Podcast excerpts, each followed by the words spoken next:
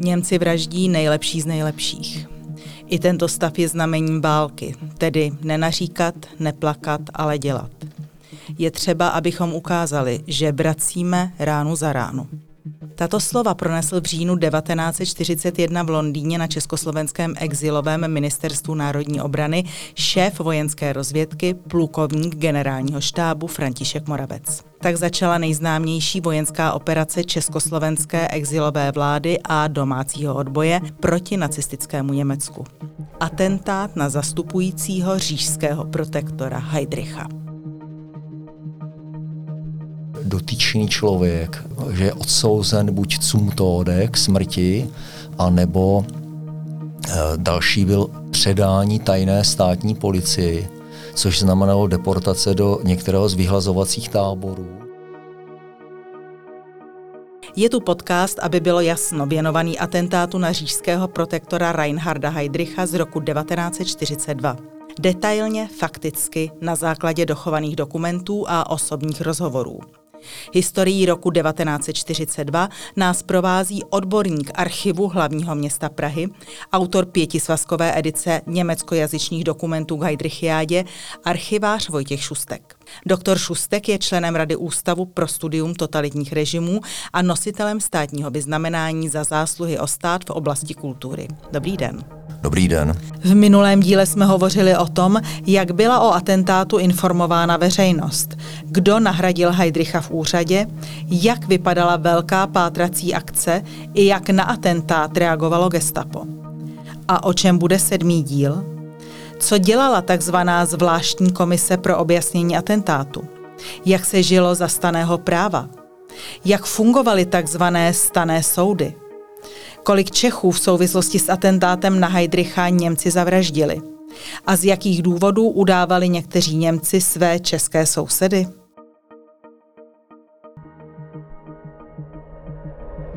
Od mikrofonu vás zdraví Jana Bobošíková ze zákulisí Hana Lipovská.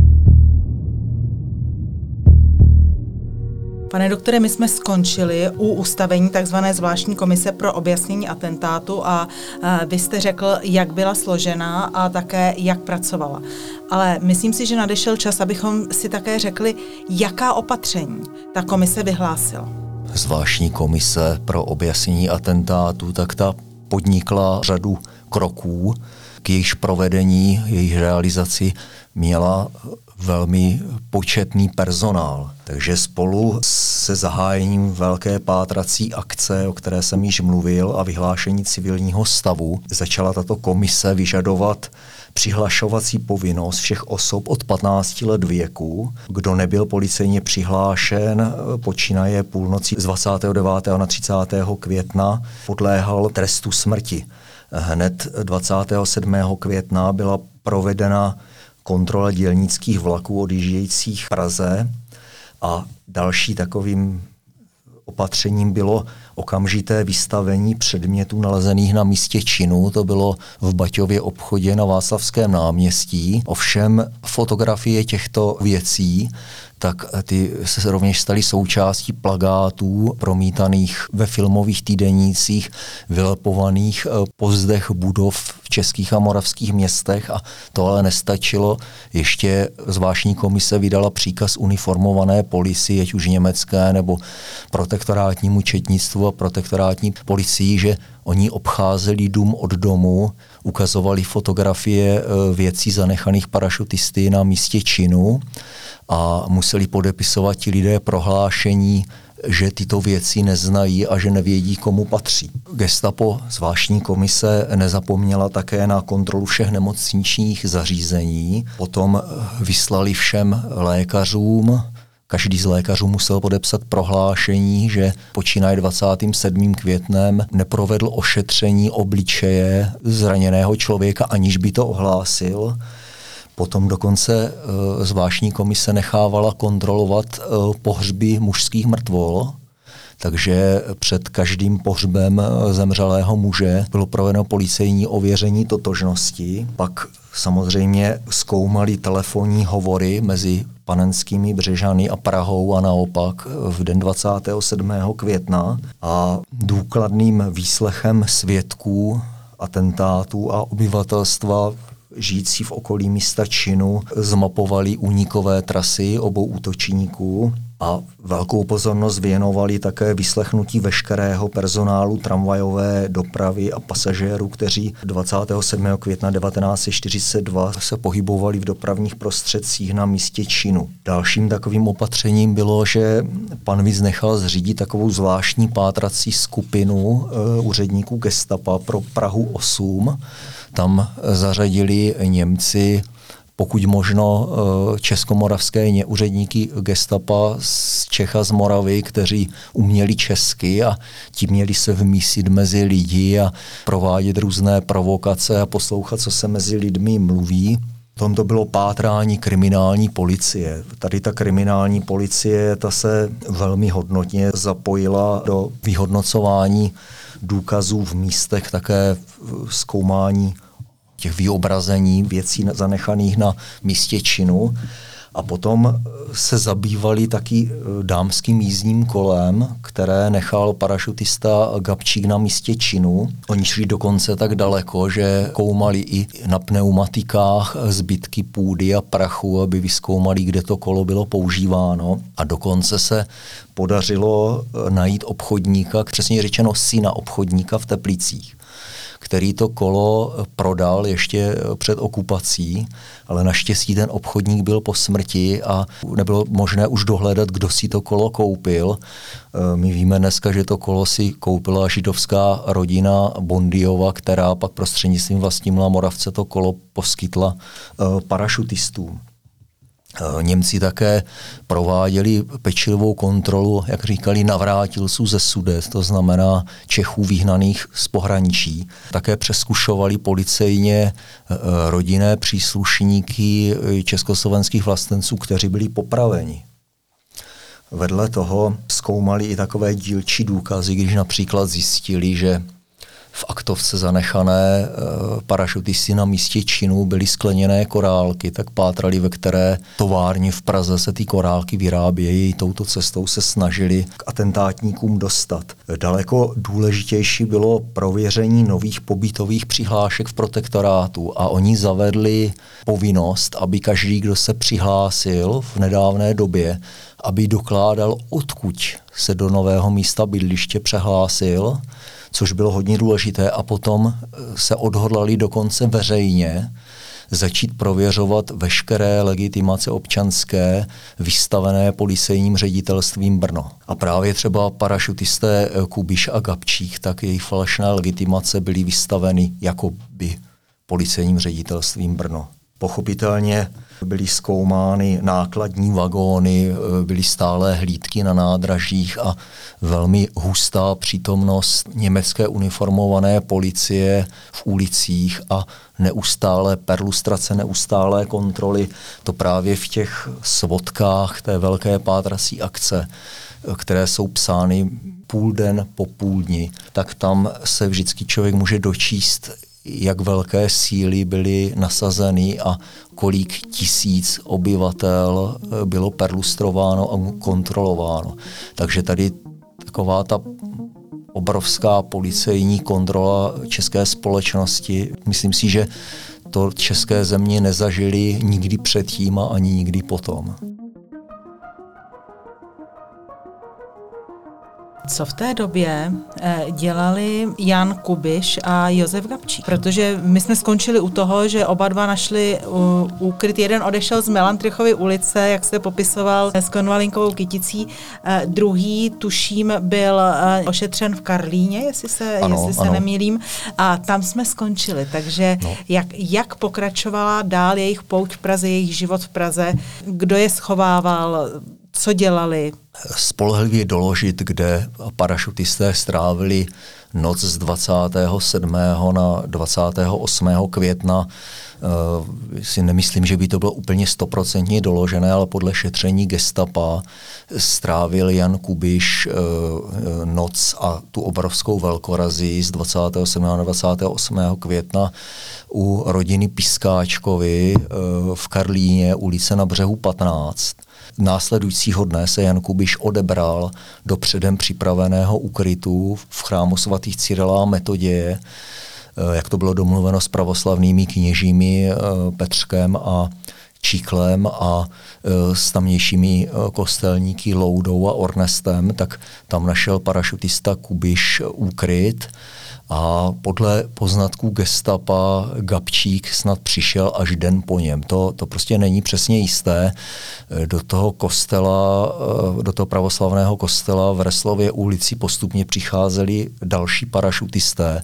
Bylo jich celkem sedm, kteří byli až dosud uh, ukrytí u svých spolupracovníků na území Prahy, ale právě protože Němci prováděli plošné eh, razy a prohlídky bytů, celých domovních bloků, eh, tak eh, využili té dobré příležitosti skrýt se v podzemní kryptě. Ještě tam, když přicházeli parašutisté, tak to je taková zajímavost, že oni se prokazovali eh, kněžím, ať už to teda byl Vladimír Petře, který s nimi asi nejvíc komunikoval, anebo farář eh, Alois Čikl, tak oni měli takový drátěný lvíček, to nosívali hodně sokolové, mě právě účastník odboje Bohuslav Bubník to toho lvíčka ukazoval a to bylo takové, že to měli na krku a nebo že ukázali na řetízku, že to bylo takové poznávací heslo. Eh, ten úkryt sedmi parašutistů v kostele v Reslově ulici už byl dávno připravený před atentátem. Tam byly eh, matrace, eh, lihové vařiče, zásoby potravin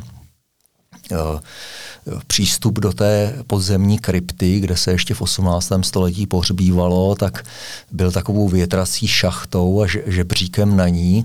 Právě přes tu větrací šachtu eh, přinášel parašutistům potraviny a zprávy kaplan Vladimír Petřek a jak s velkým rozhorčením později napsalo gestapo, že Petřek šel ve své pomoci atentátníkům tak daleko, že dokonce vynášel vědro, který sloužil agentům jako nouzový záchod. No a tady, tady eh, to zásobování parašutistů, tak eh, to probíhalo tak, že účastníci, naprostá většina spolupracovníků parašutistů nevěděla, že oni se ukryvají v Reslově ulici, ale věděli to lidé jako Jan Zelenka Hajský, jako byla paní Marie Moravcová a další, další několik lidí a ti zhromažďovali potravinovou pomoc a prostřednictvím kněze Vladimíra Petřka eh, ty potraviny eh, byly do, parašutistům do krypty doručovány.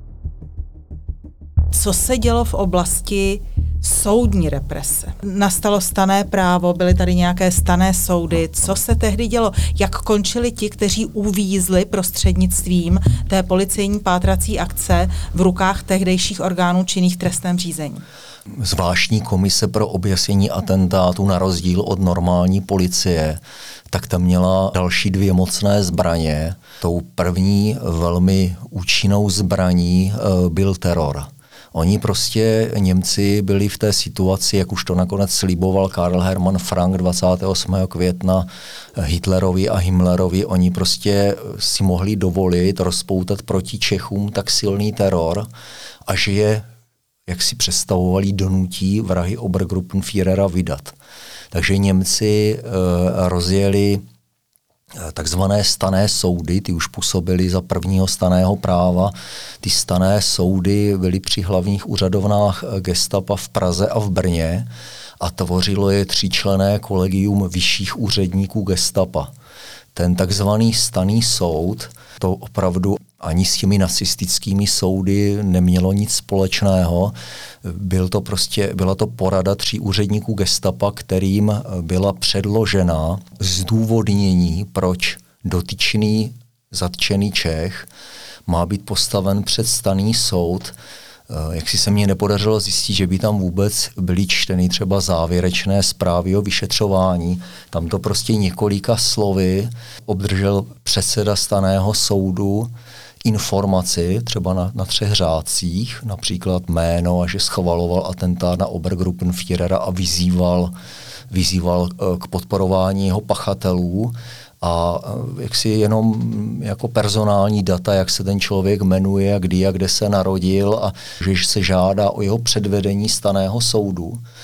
A pak byl takový předtištěný formulář, kde se napsalo zase jméno té oběti, bylo to pateticky nadepsáno ve jménu německého národa a potom tam bylo uvedeno jméno a, že, a pak ti členové toho takzvaného staného soudu, což bývali tři vyšší úředníci, buď německého gestapa, a nebo někdy německého Sicherheitsdienstu, a nebo také německé kriminálpolicaj.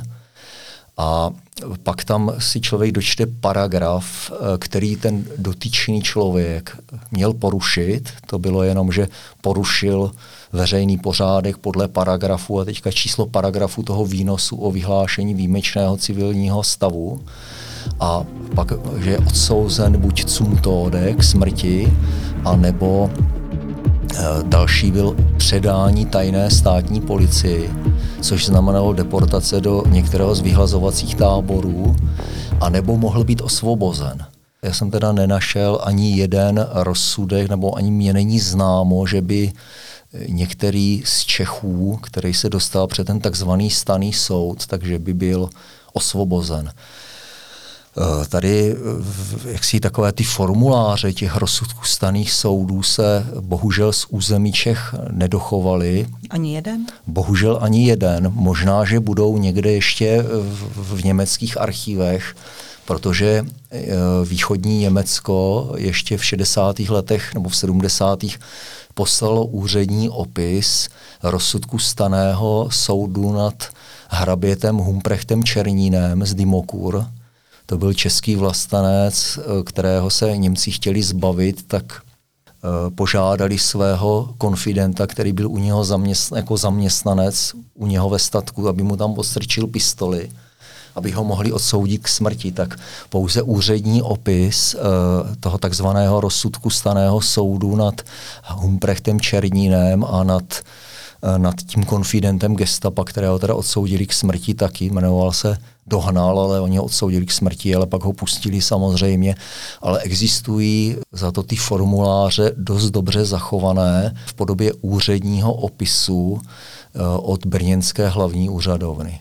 Kolik občanů ty stané soudy odsoudili k trestu smrti, kolik občanů odsoudili do o něch vyhlazovacích táborů a kolik občanů osvobodili v tom smyslu, jak jste o tom hovořil, neboli byl to konfident, takže fingovaně řekli, jak jsem to pochopila u toho, ano, ano. Uh, u toho sluhy pana Hraběte Černína nebo kolegy pana Hraběte Černína, uh, kolik bylo těch, kteří byli vydáváni před očima veřejnosti za české vlastence, ale ve skutečnosti to byli konfidenti. Já vím jenom o jednom. Víte jenom o jednom. Já vím jenom hmm. o jednom, ale dostávám otázku, kolik lidí vlastně v souvislosti uh, s atentátem na Heidricha, kolik Čechů Němci zavraždili. To bohužel vůbec není snadné na tuto otázku odpovědět. Člověk může spočítat z dochovaných hlášení o vykonaných popravách, kolik mužů, žen a nedospělých chlapců a dívek na území takzvaného protektorátu eh, Němci popravili zastřelením nebo oběšením. Ale například už tam eh, nejsou započítány ty oběti tady těchto vražd v druhém sledu. Například e, zastřelené těhotné ženy. Nebo uvedu jako další příklad dítěte, které Němci po popravě jeho matky, abych měl správně říkat vlastně vraždě, jo, ale Němci jednak vraždili podle rozsudku tzv. staných soudů a pak ještě dělali vraždy, že třeba někoho utloukli nebo zastřelili na ulici.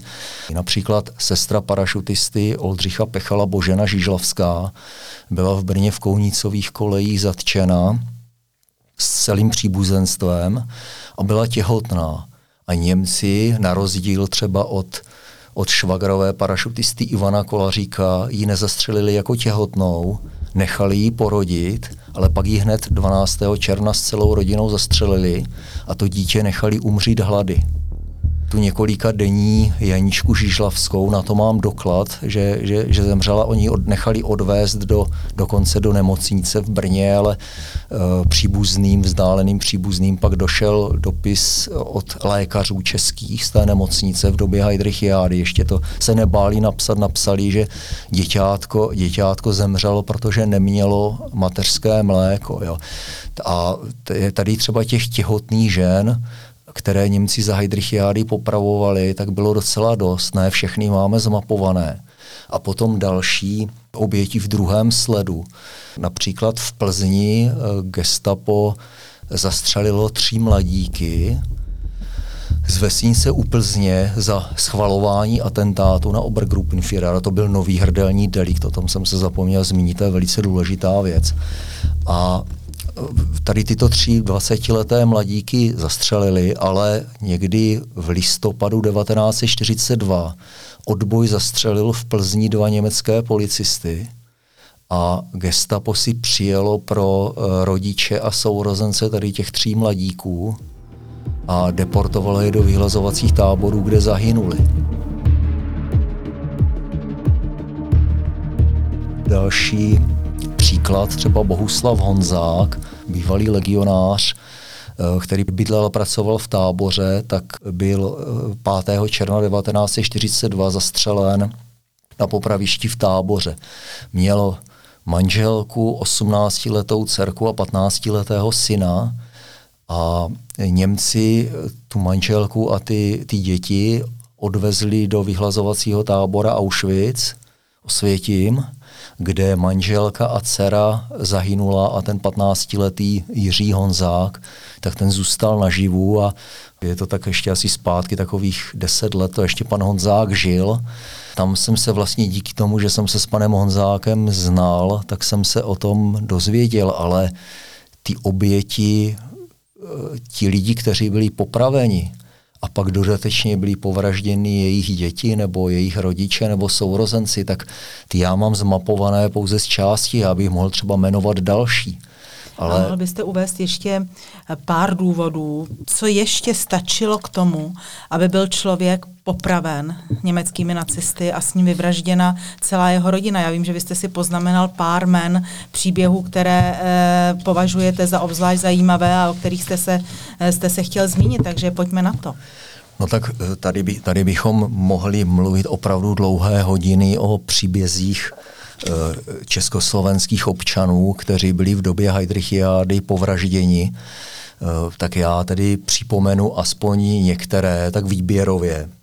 Já třeba bych chtěl se zmínit o téměř 60 letém eh, vrátném z plzeňského nádraží Rudolfu Švábovi, ten Rudolf Schwab eh, byl to už muž blížící se penzijního věku a jako nádražní vrátný viděl, jak prochází v kožených kabátech tři příslušníci plzeňského gestapa do nádražní haly. Ve společnosti těchto úředníků gestapa byl jistý Němec eh, původem z východních Čech, jmenoval se Gebel který byl k plzeňskému gestapu v době Heidrichiády v rámci tzv. nouzové služby povolán jako tlumočník. A tady ten Gebel, který arizoval nějakou židovskou autodopravu, byl to velmi zámožný člověk a velice si tak toho považoval, že že se mu dostalo té cti, aby sloužil u gestapa, tak dostal pokyn, aby šel až v nějakém několika metrovém rozestupu za těmi úředníky gestapa, kteří byli v kožených kabátech a každý je poznal, aby poslouchal, co Češi mezi sebou mluví. No a tady ten Goebbels zaslechl, jak tady ten uh, vrátný nádražní šváb řekl svýmu kolegovi, pořád tady čmuchají a nakonec našli hovno. Sudecký Němec Goebbels Rudolfa Šavába okamžitě ohlásil gestapu a ten byl i hned zatčen. Byl dovlečen na úřadovnu gestapa, tam byl vyslýchán a byl obviněn z hrdelního deliktu schvalování atentátu na Obergruppenführera Heidricha a vyzývání k podpoře jeho pachatelů. No a on ještě tady ten Rudolf Schwab, obyčejný člověk a nebyl zapojený v odboji, tak ten se tehdy obhajoval obhajoval tím, že, že měl po noční službě a že měl špatnou náladu a že to jako ne, tím nemířil na úředníky gestapa a, že byl, a pak, že byl rozmrzelý z toho, že ještě atentátníci nebyli dopadeni, no snažil se z toho nějakým způsobem vykroutit, nebylo mu to nic platné a skončil na popravišti, byl zastřelen. E, další takový velmi, velmi dojemný příběh rovněž z Plzně, je příběh 18-letého vesnického děvčete, Blažený Fenslové, tato vesnická dívka 18 letá byla přidělena do služby u jedné majetné německé rodiny. Byli to také arizátoři a taky takový správní, správní eh, nacističtí partajgenose. A tady právě ti Pavlíkovi, psáno s dvojitým V, tak byli českomoravští Němci, tak uměli česky a tady, eh, tady když došlo k útoku na Heidricha, tak eh, se dostavila právě tady ta Pavlíková, zaměstnavatelka té Blažený Fenslové na gestapo v Plzni a prohlásila naše služebná Fenslová, říkala Heidrich zatím ještě nechcíp. Takže to stačilo, aby Blažena Fenslová byla zatčená a teďka byla mučena a trizněna, to mě trošku připomíná ten film Kladivo na čarodějnice, o tom, jak vlastně ti obvinění byli donuceni mučením, aby obvinovali další a další lidi. A tu Blaženu Fenslovou donutili, aby vypovídala, že údajně měla slyšet od svého strýce, to byl truhlář v Třemošné u Plzně. Václava Cafourka taky prostě tím mučením asi donutili, aby toto vypověděla. I když oni si to mohli vymyslet, oni vlastně nebyli ničím vázaní, oni mohli si s těma lidma dělat doslova, co chtěli. Tak také tu 18-letou Blaženu Fenslovou a jejího strýce Václava Cafourka uh, zavraždili na střelnici v Plzni Lobzích. Další takový příběh, to je takové udavačství z patologické nenávisti, to se odehrálo v Klatovech. Jistá Róza Hošťálková, to byla majitelka prádelny, matku měla e, Němku a otce Čecha, tak ta Róza Hošťálková měla v nenávisti svoji sousedku, židovskou ženu Kamilu Bártovou. A tady ta Hošťálková se dostavila na gestapo a tam prohlašovala, že před atentátem slyšela, jak si Kamila Bártová prospěvuje eh, jednou přijde den a že po atentátu, že si prospěvovala něco v tom smyslu, že to je dobře, co se stalo, nějaký takové nejasné denunciační udání a ona šla s tím napřed za místním, to byl také klatovský takzvaný sudecký Němec na za místním vedoucím NSDAP a společně e, s tím vedoucím NSDAP šla napřed na Četnickou stanici a pak teda samozřejmě na gestapo a ta uh, Kamila Bartová byla popravena za schvalování atentátu nebo jako další takový otřesný případ. Ten se odehrál v Rakovníku, tam jistý Zdenek Černý, 16-letý učeň, tak ten šel po ulici a potkal svého německého kamaráda Majera, který uměl česky, byl to Němec Rakovníka, jeho domělý kamarád. No a mluvili spolu o tom, že se stal atentát na Heidricha. A údajně, to vlastně nevíme, jestli si to ten Majer vymyslel, nebo jestli opravdu ten Zdenek Černý řekl, možná si to ten Majer jenom vymyslel, tak údajně měl říct Zdenek Černý, Heidrich, to je hovno, chtělo rovnou Hitlera. Načež on se na něho rozkříkl ten německý kluk, ten Majer, to tě přijde draho, tak to po válce vyprávěla uh, ta černého matka, že taky to ten syn ještě před svým začením popsal. A běžel s tím domů a hnedka to samozřejmě ohlásil svojí matce, to byla taky, taky Němka z Čech, Anna Majerová, No a ta Anna Majerová okamžitě napsala, okamžitě napsala dopis e, přímému nadřízenému v továrně, to byl taky Němec z Rakovníka. Pak tady to udání do, doputovalo na německou četnickou stanici, kde e, to, kde to udání přijal německý četník příjmením Vochacer. Ještě předtím, než byl tady ten Zdenek Černý zatčený, tak matka tady toho Zdenka Černého tak šla za matkou toho, toho Majera a prosila ji, eh, aby to svoje udání odvolala a říkala, vždyť, vždyť, přece, vždyť přece vy jste také matka, také máte dítě a je to jsou to ještě kluci a ona jí odpověděla, že, že vůdce musí být chráněn v každém případě a však se uvidí, však se uvidí, komu se bude věřit, jestli vám anebo mě. Ten 16-letý chlapec Zdenek Černý byl předán kladenskému gestapu a začátkem června 1942 byl zastřelen v Kladně Krnší a tam také jeho tělo a tělo ostatních obětí Němci zahrabali. Tady takovýchto případů politického fanatismu a patologické nenávisti bych mohl jmenovat hodně. Já bych se ještě tady také zmínil o popravách aktivních čes- československých odbojářů.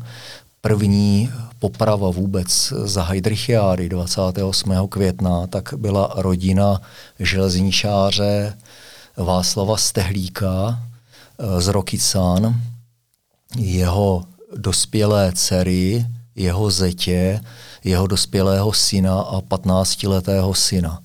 Takže tuto rodinu Němci v rámci druhého staného práva 28. května e, zastřelili v Plzni Lobzích a tam Němci zveřejnili i to, že, že celá rodina podporovala agenty parašutisty. To byla taková ta první poprava, kterou tak Němci slavnostně vyhlásili a pak už následoval řetěz, každý, téměř každodenní řetěz poprav. A vlastně na rozdíl od prvního staného práva Němci uh, se už netajili tím, že zabíjejí, že, že regulérně popravují, teda podle jejich zvrhlého pseudopráva, Eh, celé rodiny, včetně nedospělých chlapců a děvčat, protože velmi záhy následovala poprava rodiny Štíkovi. Oni bydleli na Folimance a já se domnívám, byť to nemám přímo doložené, že právě rodina Štíkova krývala židovského chlapce, který byl dopaden v razí z 27. na 28. května. Mezi těmi třemi členy rodiny Štíkovi byla také jejich 15-letá dcerka. A vlastně popravy žen a popravy nezletilců se začaly každou chvíli objevovat a vlastně to byla ta jiná kvalita oproti prvnímu stanému právu. Za prvního staného práva třeba ženy a nedospělé chlapce a dívky Němci likvidovali tajně, ale teďka se už tím chlubili. Končí sedmá část podcastu s archivářem doktorem Šustkem, autorem pětisvazkové edice německojazyčných dokumentů k Heidrichiádě. Příště budeme hovořit o tom, co se dělo s člověkem, který odešel od staného soudu s trestem smrti, jak probíhaly popravy v Praze Kobylisích a jak v Brně, a také, jak se čeští vlastenci na popravišti chovali. Naschledanou.